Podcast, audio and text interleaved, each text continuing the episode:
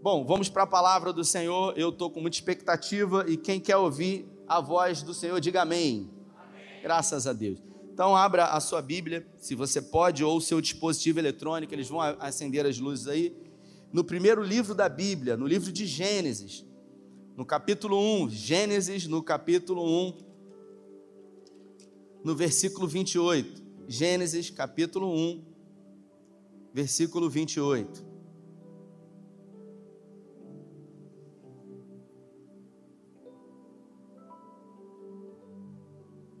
Diz assim a minha tradução: e então os abençoou, cresçam, reproduzam-se, encham a terra, assumam o comando. Repita comigo, assumam o comando.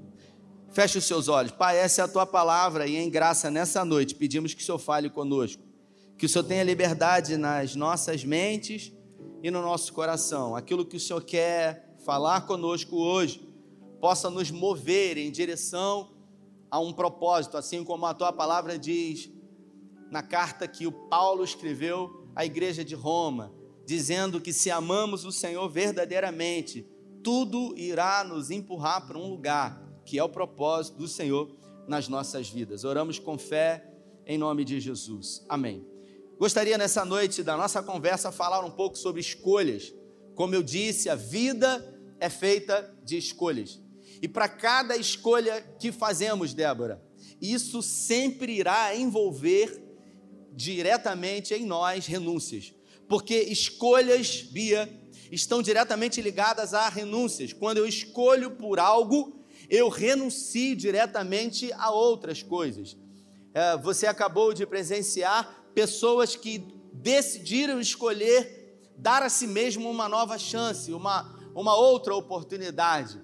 Todos os dias, pela manhã, quando o despertador toca, quando o relógio desperta, ou quando o meu relógio biológico faz com que os meus olhos se abram, pastor Vanderlei, ali eu sou impulsionado a decidir, a fazer uma escolha, se vou apertar a soneca do meu telefone e dormir por mais 5 minutos, até ser despertado novamente pelo toque do celular, ou se eu decido no primeiro momento, ao ser despertado, levantar em direção às atividades que tenho.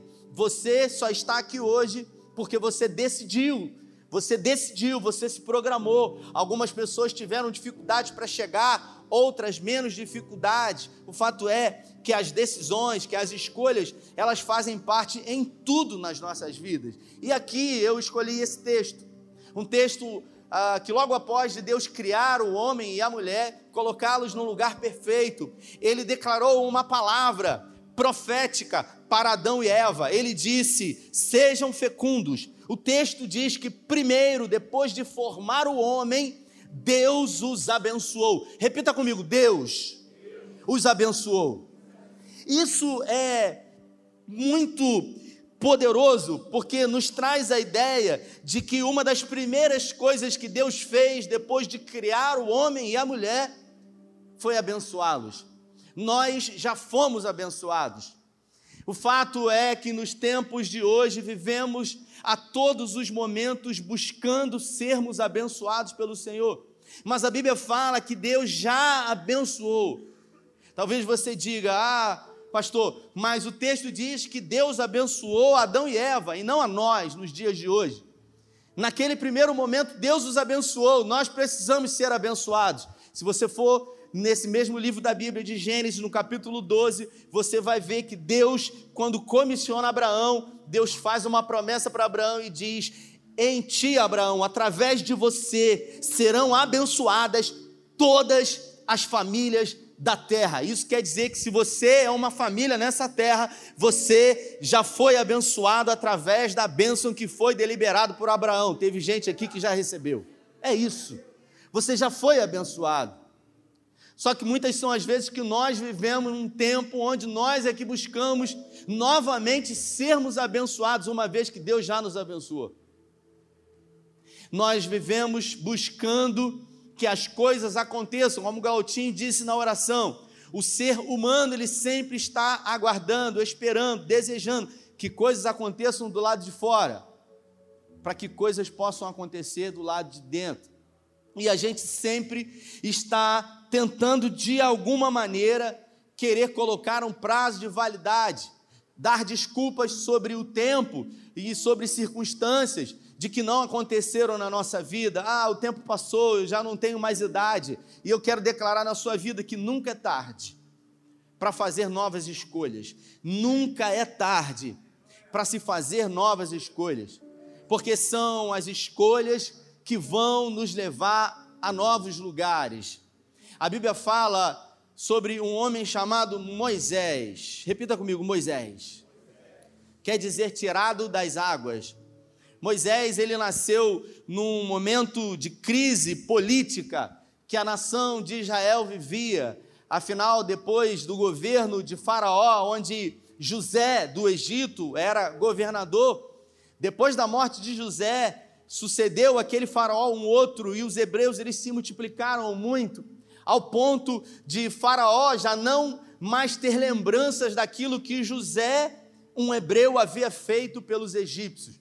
E o texto diz que Faraó ficou intimidado com a capacidade que os hebreus tinham de se multiplicar e temeu no seu coração de que pudesse haver uma grande rebelião. E por isso ele começou a implementar uma espécie de censo. Primeiro ele colocou cativo, ele escravizou os hebreus, e depois ele começou a proporcionar uma espécie de controle de natalidade. Ele colocou mulheres egípcias, parteiras, para que pudessem produzir a morte de crianças do sexo masculino, mas ele não teve sucesso. Ele colocou soldados à disposição para que arrancassem dos braços das mães meninos e fossem jogados no rio Nilo. Você faz ideia, num povo aproximadamente 1,5 milhão de pessoas, a quantidade de crianças que foram lançadas no rio Nilo, que foram comidas vivas por crocodilos. Mas havia um casal chamado Arão e Joquebede. Joquebede, uma mulher de fé. Depois daquela música, pastor Juan, todo mundo nunca mais esqueceu do nome da mãe de Moisés. Ô Joquebede, Moisés não vai morrer. Eu posso ouvir o choro do bebê. Quem conhece essa música aí? Então, agora, você já sabe de qual que o nome da mãe de Moisés é Joquebede. Por isso que Moisés não vai morrer. E o texto, a Bíblia fala que Joquebede conseguiu esconder Moisés até o 3º mês na sua tenda. E depois do 3º mês ela não conseguiu mais esconder. E eu queria que você entendesse junto comigo, e que você entrasse nessa história, e que você pensasse se aquilo que eu vou dizer, revelar para você através das Escrituras, se realmente faz sentido ou não. Porque Moisés, ele surgiu num contexto onde o povo orava pedindo a Deus que intervisse para libertá-los de um cativeiro que já estava durando aproximadamente 420 anos, Bia. E de repente Moisés nasce, ele consegue ser escondido por Arão e por Joquebede, e ela não podia mais esconder, e ela faz um cesto, ela coloca lá algumas coisas para vedar aquele cesto, e não tendo mais alternativa, Joquebede lança ele no rio Nilo, cercado de crocodilos, a criança não morre. A filha de Faraó estava se banhando ali, ouve o choro da criança, tira o menino das águas, dá o nome dele de Moisés, porque ele foi tirado das águas. Miriam estava próxima ali, ela se apresenta à filha de Faraó e então diz para ela: olha, a senhora quer que eu busque uma ama de leite para amamentar esse menino? E Joquebede, que era a mãe de Moisés, agora recebeu o seu filho de volta e ainda foi paga para poder alimentá-lo. Depois que ele desmamou, ele foi levado para o palácio e ele foi criado como filho da filha de Faraó. Mas eu queria que você entendesse as expectativas que Joquebede e que o povo hebreu haviam colocado em Moisés, uma vez que a forma como se deu milagrosamente a salvação dele, de não virar aquele cesto, de não ser comido por um crocodilo, ou de ser ignorado pela filha de Faraó. É muito provável que eles tenham colocado expectativas sobre Moisés, colocando sobre ele a responsabilidade e o peso de ser o libertador do povo, uma vez que agora ele era um príncipe. e ele tinha em suas veias o sangue hebreu. Ele havia sido colocado na corte real e, de alguma maneira, ele poderia, Alexandre, pleitear pela causa do seu próprio povo. Ele era um hebreu e Moisés sabia disso. Por isso, provavelmente, Moisés tinha dentro dele a convicção de que ele deveria fazer alguma coisa, de que ele poderia ter sido colocado naquela posição pelo Senhor para fazer alguma coisa. O texto diz que, passados-se 40 anos, algumas correntes teológicas dizem que ele teve a melhor educação da época, foi general, enfrentou algumas batalhas, estava à frente de alguns exércitos, que teve vitória para Faraó. Um dia, Moisés, aos 40 anos de idade, ele passeia fazendo uma vistoria sobre as obras que os egípcios estavam fazendo, sendo obrigados a construir. E lá, naquelas obras, ele vê um egípcio subjugando um hebreu. Ele estava chicoteando, ele estava açoitando um hebreu. E a Bíblia fala que Moisés se irou profundamente, ao ponto de matar aquele hebreu. Moisés, naquele momento, se colocou na posição, Daniel, de ser alguém que iria fazer a diferença, de ser, Fabi, alguém que iria defender o seu próprio povo, o seu próprio irmão de sangue. Eu pergunto para você, que tipo de sentimento um homem pode ter ao ponto de matar um outro homem? É um sentimento incontrolável dentro dele. Moisés se colocou na posição de ser o libertador. Moisés se colocou na posição de fazer a diferença. Só que Moisés se colocou na posição de fazer a diferença do seu próprio jeito, à sua maneira, e não seguindo aquilo que Deus havia projetado. Moisés, ele tomou escolhas, ele tomou decisões pautadas em emoções humanas. Quando a ira, quando o ódio, quando a revolta domina o nosso ser e as nossas decisões são pautadas nas nossas emoções, é inevitável que nós em algum momento vamos nos arrepender. A Bíblia fala que o coração do homem, ele é enganoso e mais perverso do que todas as coisas. Isso quer dizer que quando eu estou diante de uma decisão a tomar, e essa decisão, ela é pautada segundo as minhas emoções, os meus sentimentos, é muito provável que eu vá me arrepender dessa decisão.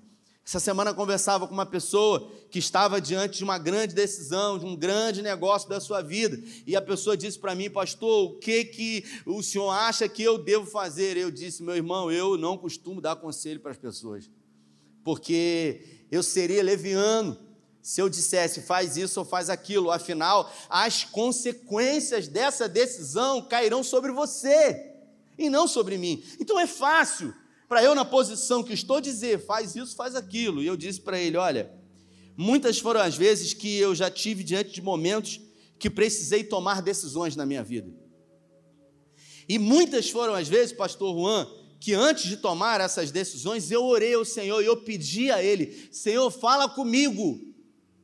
E a grande maioria das vezes, sabe o que o Senhor falou comigo? Nada. Porque nem sempre Deus fala. Nem sempre Ele fala. Eu, Daniel, eu digo que eu até tenho inveja de algumas pessoas. Eu tenho que falar, não posso mentir aqui. Eu tenho inveja de algumas pessoas que dizem: Deus falou comigo, Deus falou comigo, Deus falou comigo. Eu ouço, Deus falou comigo. Eu falei: meu Deus, será que tem o zap de Deus? Eu não tenho esse zap, Deus não fala tanto comigo assim, porque tem momentos na minha vida que eu oro que Ele não fala nada, que eu busco a voz do Senhor e tudo que eu escuto é o silêncio de Deus. E quantas foram as vezes que o tempo estava acabando e a decisão precisava ser tomada e eu precisava decidir, e não decidir nada também é tomar uma decisão. E todas as vezes eu disse para essa pessoa essa semana que eu colocava em Deus, e que eu às vezes até me atrevia a orar dizendo para Ele assim: Senhor, eu estou orando ao Senhor para que depois eu não me arrependa. Sabe aquela oração, forçação de barra, aquela forçação de barra? Senhor, eu não quero me arrepender, então fala comigo, para que depois eu faça a Tua vontade, eu não quero. É aquela forçaçãozinha de barra. A gente não fala isso. mas a gente faz. A gente faz, às vezes, até de uma forma inconsciente, querendo manipular Deus, mas Deus não pode ser manipulado, e Deus também não tem problema com as nossas crises. Mas o fato é que algo predominante tem que inundar o meu coração, mesmo diante de oração e de um tempo de reflexão, quando Deus não fala, é ter paz no coração. É preciso ter paz no coração sobre aquilo que se vai fazer ou não se vai fazer, sobretudo quando oramos e Deus não fala conosco. A Bíblia fala que quando Elias se encontrou dentro da caverna, estava lá sem perspectiva, sem esperança, veio o terremoto, veio o vento forte, veio chuva, veio um monte de coisa, e de repente Deus não estava em nada daquilo, mas quando veio uma brisa suave, Deus estava, porque Deus não está no meio da confusão, Deus não está no meio da contenda, Deus não está no meio do barulho. Moisés, ele decidiu ser o libertador no tempo errado, da maneira errada, do seu jeito. E você sabe o que aconteceu? No outro dia, quem sabe, ele havia se colocado até com mais expectativa, um posicionamento dizendo, matei mesmo, jogou terra sobre ele, não sabemos como, o fato é que ele fez isso, ele matou. E no outro dia ele está lá e ele vê dois hebreus discutindo, brigando entre eles, e ele tenta apartar, o que vocês estão fazendo? Vocês são irmãos, inclusive eu sou irmão de vocês, quero acreditar eu que ele tenha dito. E quando um daqueles homens disse para ele, quem é você, rapaz? Quem você pensa que é para falar isso com a gente? O que você vai fazer? Não se mete na nossa vida. Você pode ser príncipe, você pode ser filho da filha de Faraó, você pode ser importante, você pode ter autoridade, mas você pensa que a gente não sabe o que você fez ontem com o egípcio? Você vai fazer com a gente aquilo que você fez com ele? E a Bíblia fala que nesse exato momento, quando ele ouviu essa palavra, ele teve medo. E ele fugiu. Ele, naquele momento, teve a certeza de que toda a ideia de que ele seria o libertador era apenas algo fantasioso da sua cabeça. Ele olhou para a sua história e, de uma forma extraordinária, tudo o que aconteceu com um propósito na vida dele, ele decidiu, Bia, não acreditar que aquele propósito que havia levado ele até ali poderia levá-lo a ser o libertador do povo. E o que ele fez? Aquilo que eu e você fazemos nas nossas vidas, quando nos decepcionamos, ele fugiu. Repita comigo, ele fugiu. E ele fugiu. E ele foi para o deserto. E ao chegar no deserto, ele, sem destino, sem norte, sem dinheiro, sem perspectiva, sem esperança, ele chegou perto de um lugar, de um poço, onde homens e mulheres estavam ali dando de beber para os seus animais. Haviam pastoras ali, ele viu alguns homens criando dificuldade para que as pastoras pudessem dar de beber para os seus animais. Ele ajudou as pastoras, eram as filhas de... Fala o nome aí, gente, me lembra aí. De Jetro, isso aí. Eram as filhas de Jetro. E quando elas chegaram em casa mais cedo, Jetro disse, ué, por que vocês chegaram mais cedo? Ele disse, porque um egípcio nos ajudou. E Jetro então disse, então cadê ele? Por que não tragam ele para cá, uma vez que ele foi generoso com vocês? Elas foram lá, trouxeram Moisés, Jetro deu de beber, deu de comer e deu abrigo para Moisés. Moisés que não tinha nada, agora teve teto, agora ele teve provisão. Agora ele teve segurança, e ele, depois de passado algum tempo, recebeu também a filha do seu sogro Jetro como esposa, uma mulher chamada Zípora, e agora ele se tornou de príncipe, de uma pessoa formada, culta, importante, em um pastor de ovelhas, uma profissão honrosa. Ele escolheu fugir e a decisão de tomar essa escolha fez com que ele fizesse outros ofícios.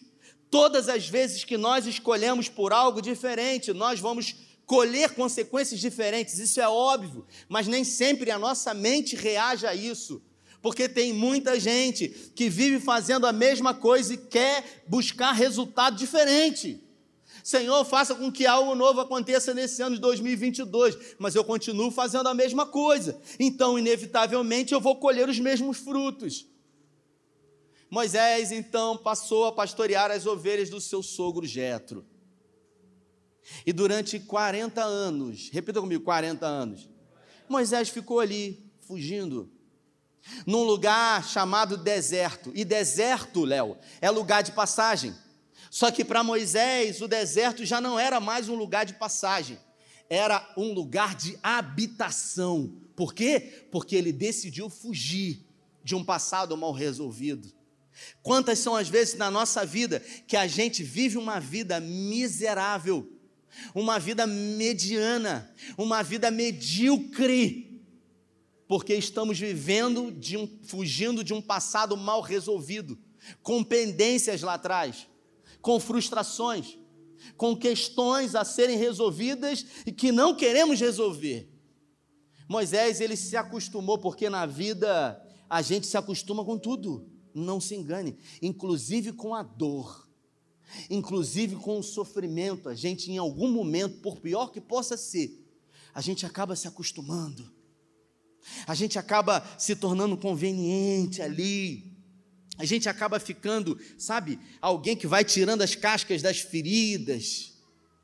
E ali, num lugar de passagem, ele fez habitação e passou 40 anos. A vida de Moisés é dividida em três fases de 40 anos. Os primeiros 40 anos ele viveu no palácio, os segundos 40 e os terceiros 40 anos ele viveu no deserto, curiosamente. E Moisés estava lá, provavelmente no deserto, pastoreando as ovelhas do seu sogro, até que ele estava diante de um arbusto que queimava e não era consumido, um sol escaldante no deserto lá, próximo provavelmente àquelas montanhas, um sol escaldante, e ele vê aquela árvore queimando, e o Deus da vida de Moisés, ele já não se lembrava mais, e as promessas que haviam sido deliberadas sobre a vida dele, e as expectativas que foram colocadas sobre ele, e que ele muitas vezes se posicionou para que pudesse ser o libertador do seu povo. A pergunta que eu faço para você é, em qual momento desses 40 anos, na segunda fase de Moisés, ele pensou no seu povo? Ele pensou naquilo que estava acontecendo com o seu povo, ele pensou sobre a missão que provavelmente havia sido falada ou as expectativas que haviam sido colocadas sobre ele. Ele não pensou sobre isso, ele simplesmente fez aquilo que era conveniente para ele, fugiu. E a Bíblia fala que quando ele chegou perto daquela árvore, ele ouviu uma voz que disse para ele: Moisés, eu sou o Deus dos seus pais, eu sou o Deus de Isaac, eu sou o Deus de Jacó, eu sou o Deus de Abraão. O nosso Deus não é um Deus de lugares, nem de coisas, o nosso Deus é um Deus de pessoas. E Deus se apresentou para ele dizendo: eu sou o Deus da sua vida, tira a sandália dos seus pés. E Deus disse para ele: eu tenho uma obra na sua vida, Moisés, eu tenho uma missão para você, e você sabe qual é essa missão, que é de ser o libertador, porque desde o seu nascimento eu tenho cuidado de você, para que os propósitos que eu tenho na sua vida tenham validade. Moisés, você irá conduzir o meu povo a uma terra que mana leite e mel, você será o líder, você será o maior líder do meu povo. Deus declarou essas palavras para Moisés. E você sabe, depois de 40 anos fugindo, se acostumando em estar no deserto, você sabe o que Moisés disse, Alexandre?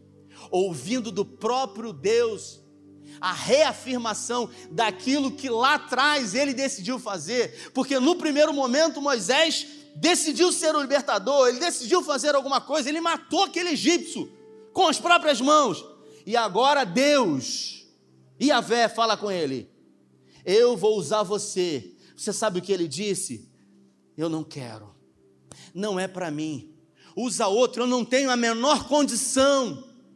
Porque o deserto faz isso com a gente, faz a gente desacreditar, faz a gente que já não tem, faz a gente acreditar que não tem mais jeito, que o tempo passou, que já passou o tempo da minha vida, eu fui missionário, eu viajei, eu fiz, aconteci, mas isso era coisa da minha juventude, eu não tenho mais idade para isso, eu não tenho mais saúde para isso, eu não tenho mais habilidade para isso. Sabe quantos anos Moisés tinha quando Deus se apresentou para ele lá no deserto? 80 anos de idade. Ele viveu 120, faz as contas. Ele tinha 80 anos de idade e Deus comissionou ele para uma grande obra. Ah não, mas naquela época vivia-se mais, é só você fazer a conta. Ele morreu com 120.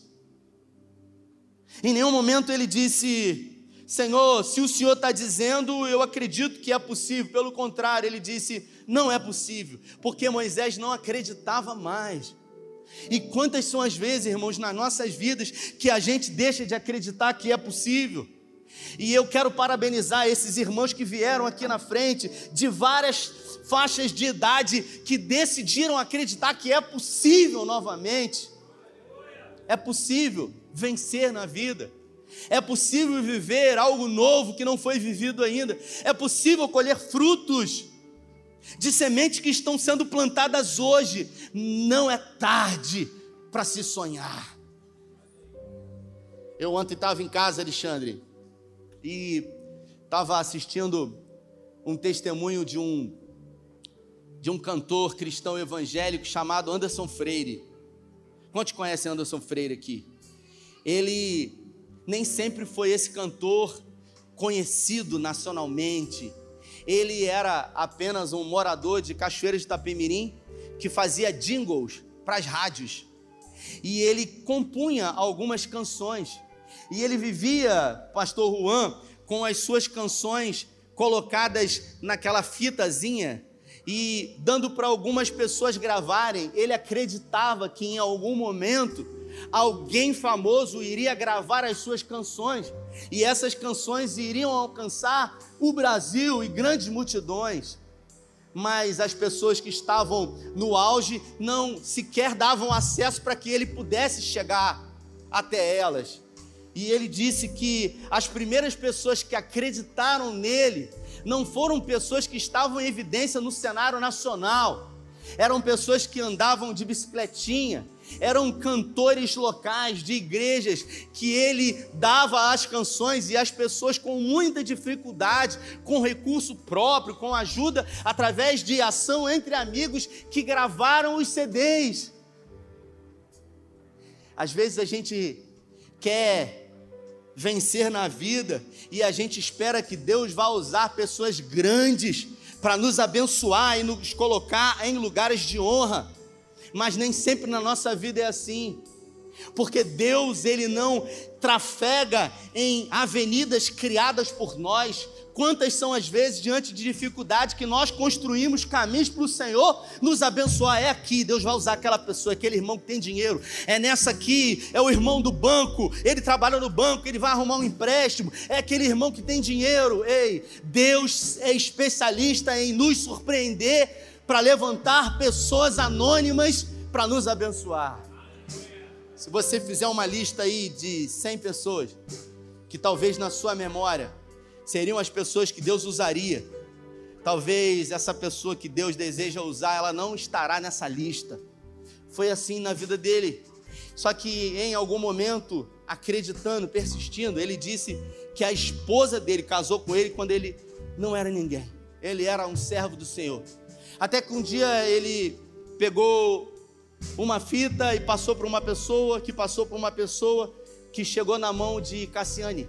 Cassiane ouviu aquela canção e ela procurou saber quem era, e um dia ela ligou para ele e ela falou: olha, eu recebi uma fita aqui com uma canção sua e eu gostei muito dessa canção e eu gostaria de gravar essa canção. E naquele momento o de repente de Deus aconteceu na vida dele.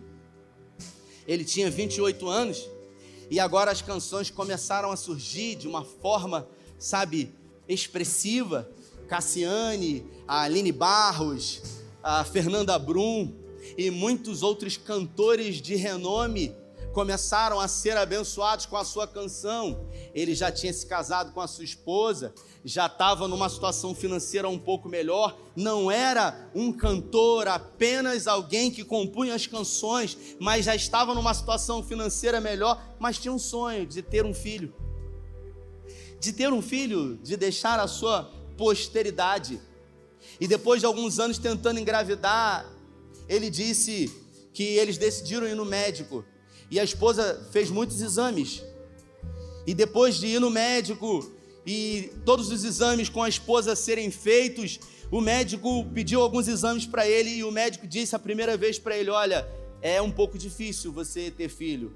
Ele fez outros exames, o médico disse: olha, é pouco provável. E na terceira vez o médico disse: você é estéril, é impossível você ser pai.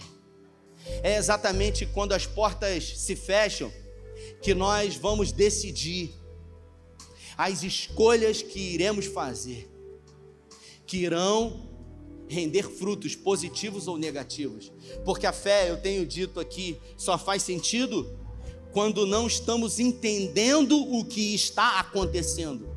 A fé só faz sentido ser colocada em prática na nossa vida quando não estamos entendendo o que está acontecendo e perguntamos: Senhor, por quê? E sabe o que ele fazia? Ele foi para casa, ele chorou, ele teve um momento de desespero, ele teve um momento de cansaço de alma, e em algum momento ele decidiu orar ao Senhor, assim como Davi orou em 40 dos 150 salmos que a Bíblia registra, e através das suas orações, ele percebeu que as orações dele eram muito mais do que orações, eram canções. Eu não vou cantar porque eu não sei cantar, mas ele disse que um dia, com o teclado, ele escreveu uma canção que dizia: não é tarde para se sonhar, o céu ainda é azul, há esperança, é só olhar para um olhar de uma criança, um sorriso de uma mãe que deu à luz. Nos momentos mais difíceis da vida dele, saíram as mais lindas canções, como por exemplo: remove a minha pedra, me chama pelo nome, muda a minha história, ressuscita-me. Canções que nós muitas das vezes cantamos, jubilamos, nos alegramos e que não percebemos que não foram simplesmente canções inspiradas em momentos de alegria, mas sim em momentos de desesperança, de porta fechada. O Anderson Freire mostra para nós que diante de portas fechadas, ele decidiu viver o sobrenatural, ele decidiu fazer do choro canções. Moisés é chamado pelo Senhor para ser o libertador do povo, e ele começa a dar desculpas para Deus: eu não sei falar, eu não tenho a menor condição. Mas Deus é especialista em não se contentar com as nossas desculpas. A gente pode dar desculpa para o amigo: Zé me chama para ir lá na casa dele, pô Zé, eu não vou, eu não posso, é o Tito, é a minha esposa, é aquilo. Eu posso dar desculpa para minha esposa, eu posso dar desculpa para o meu chefe, mas para Deus eu não consigo dar desculpas, porque Ele me conhece. Eu posso justificar os meus insucessos para todo mundo, menos para Deus, porque Deus sabe que se realmente quisermos, tudo é possível ao que crê. Tudo é possível, e tudo está no campo das escolhas. Eu pergunto para você, uma vez que você escolheu estar aqui hoje, quais são as escolhas que você decidiu viver e enfrentar nesse ano de 2022, que nas primeiras dificuldades que vieram, você resolveu recuar, lançar para o abstrato, como muitos fazem.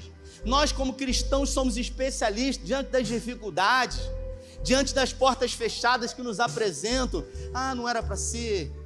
Sabe como é que é? Deus sabe de todas as coisas, né? A gente é especialista em dar essas desculpas, em jogar a toalha a todo momento, em não ser persistente, resiliente, em não acreditar até o fim. Só que Deus é especialista em não desistir de nós, ainda que em algum momento nós mesmos já não acreditamos, mas que seja possível. Deus falou, vai ser você. E não adianta você vir com desculpas. Ah, então coloca o meu irmão, eu vou botar ele para te ajudar, mas é contigo. E Moisés se tornou o maior líder do Antigo Testamento. Por quê? Porque Deus o convenceu de que mesmo fugindo por 40 anos, não era tarde para se sonhar. Se coloque de pé. Eu me dirijo a você nessa noite, dizendo para você que tem um sonho, para você que tem um chamado em Deus, para você que sente no seu coração que o tempo passou e que ficaram coisas que poderiam ter sido feitas e não foram feitas. Eu quero declarar sobre a sua vida que não é tarde para sonhar. Não é tarde para que os propósitos de Deus se cumpram na sua vida, para que os sonhos que você tem se tornem reais. Não é tarde para essas pessoas que estão aqui buscando uma oportunidade no mercado de trabalho. Não é tarde para você sonhar e declarar que é possível viver esse sonho no Senhor. Porque a palavra do Senhor diz que tudo é possível àquele que crê. Feche os seus olhos. Nós vamos orar. Na semana passada, a gente estava aqui na igreja, a gente teve o SPM, né? O encontro só para mulheres, que foi Quem Está no Trono, um dia inteiro aqui. Eu estava na igreja com o Tito, e aí tinha uma irmã da igreja aqui, uma jovem senhora, ela é uma jovem senhora da nossa igreja aqui, e ela me chamou, pastor, eu queria um momento aqui contigo. Eu falei, pois não. Ela disse, sabe, eu estou há muito tempo fora do mercado de trabalho, eu estou há muitos anos fora do mercado de trabalho, e eu não sou nenhuma menina mais, eu tenho uma certa idade, né? E eu tenho ouvido as palavras que você tem ministrado e que tem gerado fé no meu coração, e muito mais do que fé, teve um dia que você declarou uma palavra de que era possível se você realmente acreditasse, porque na vida aquilo que precisamos ter, e não é Deus que vai nos dar, é fé e coragem, ser forte e corajoso. E eu decidi voltar para o mercado de trabalho, eu decidi passar por um processo seletivo depois de anos e anos fora do mercado de trabalho. Ela disse para mim, pastor, eu disputei com mais de mil pessoas, eu passei num processo seletivo com mais de 1.000 pessoas, mais bem preparadas do que eu, com cursos profissionalizantes melhores do que o meu, com menos idade, mais vigor do que o meu, mas eu fui escolhida e aprovada, e hoje eu estou no centro da vontade de Deus, vivendo aquilo que eu sonhei para mim. Eu pergunto para você, por quê? Porque ela decidiu acreditar, porque ela decidiu que era possível, porque ela conseguiu vencer os fantasmas que assombram a nossa mente, dizendo que acabou, que não tem mais jeito, que não tem mais tempo, que não tem mais saúde. Moisés tinha 80 anos. Eu pergunto para você, quantos anos você tem? Que você abriu mão dos sonhos que Deus tem para você, que você abriu mão dos seus próprios sonhos, não somente dos sonhos de Deus, mas dos seus sonhos. E todas as vezes que você pensa sobre isso, você faz como Moisés, fugindo. E ao invés de passar pelo deserto, você faz do deserto a sua habitação. Deserto não é lugar de habitação, deserto é lugar de passagem. Por isso eu quero convidar você a sair do deserto. Eu quero convidar você a tomar uma decisão, a tomar uma postura, uma atitude de coragem, de ousadia. Ser forte e corajoso. Eles vão adorar o Senhor. Se essa palavra falou com você, se o Espírito Santo está queimando aí, sai do seu lugar e vem aqui à frente, eu quero orar com você. Isso, sai do seu lugar, sai do seu lugar. Nós vamos orar. Pai, no nome de Jesus, que nós declaramos o haja do Senhor na vida de homens e mulheres que vieram à frente. Pessoas de atitude, de coragem. Pessoas que decidiram por uma mudança. Muito mais do que isso, saíram em direção, romperam em fé. Quando saímos de onde estamos, não temos a menor certeza de onde chegaremos, mas temos a certeza de que não ficaremos mais onde estávamos antes. Por isso declaramos, Pai, novos lugares serão alcançados por homens e mulheres que vieram aqui na frente.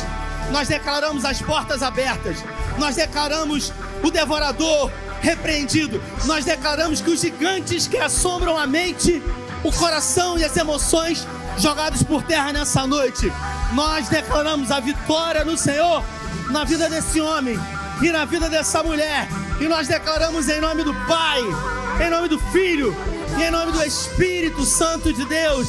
Se você quer, dê a melhor salva de palmas a Ele.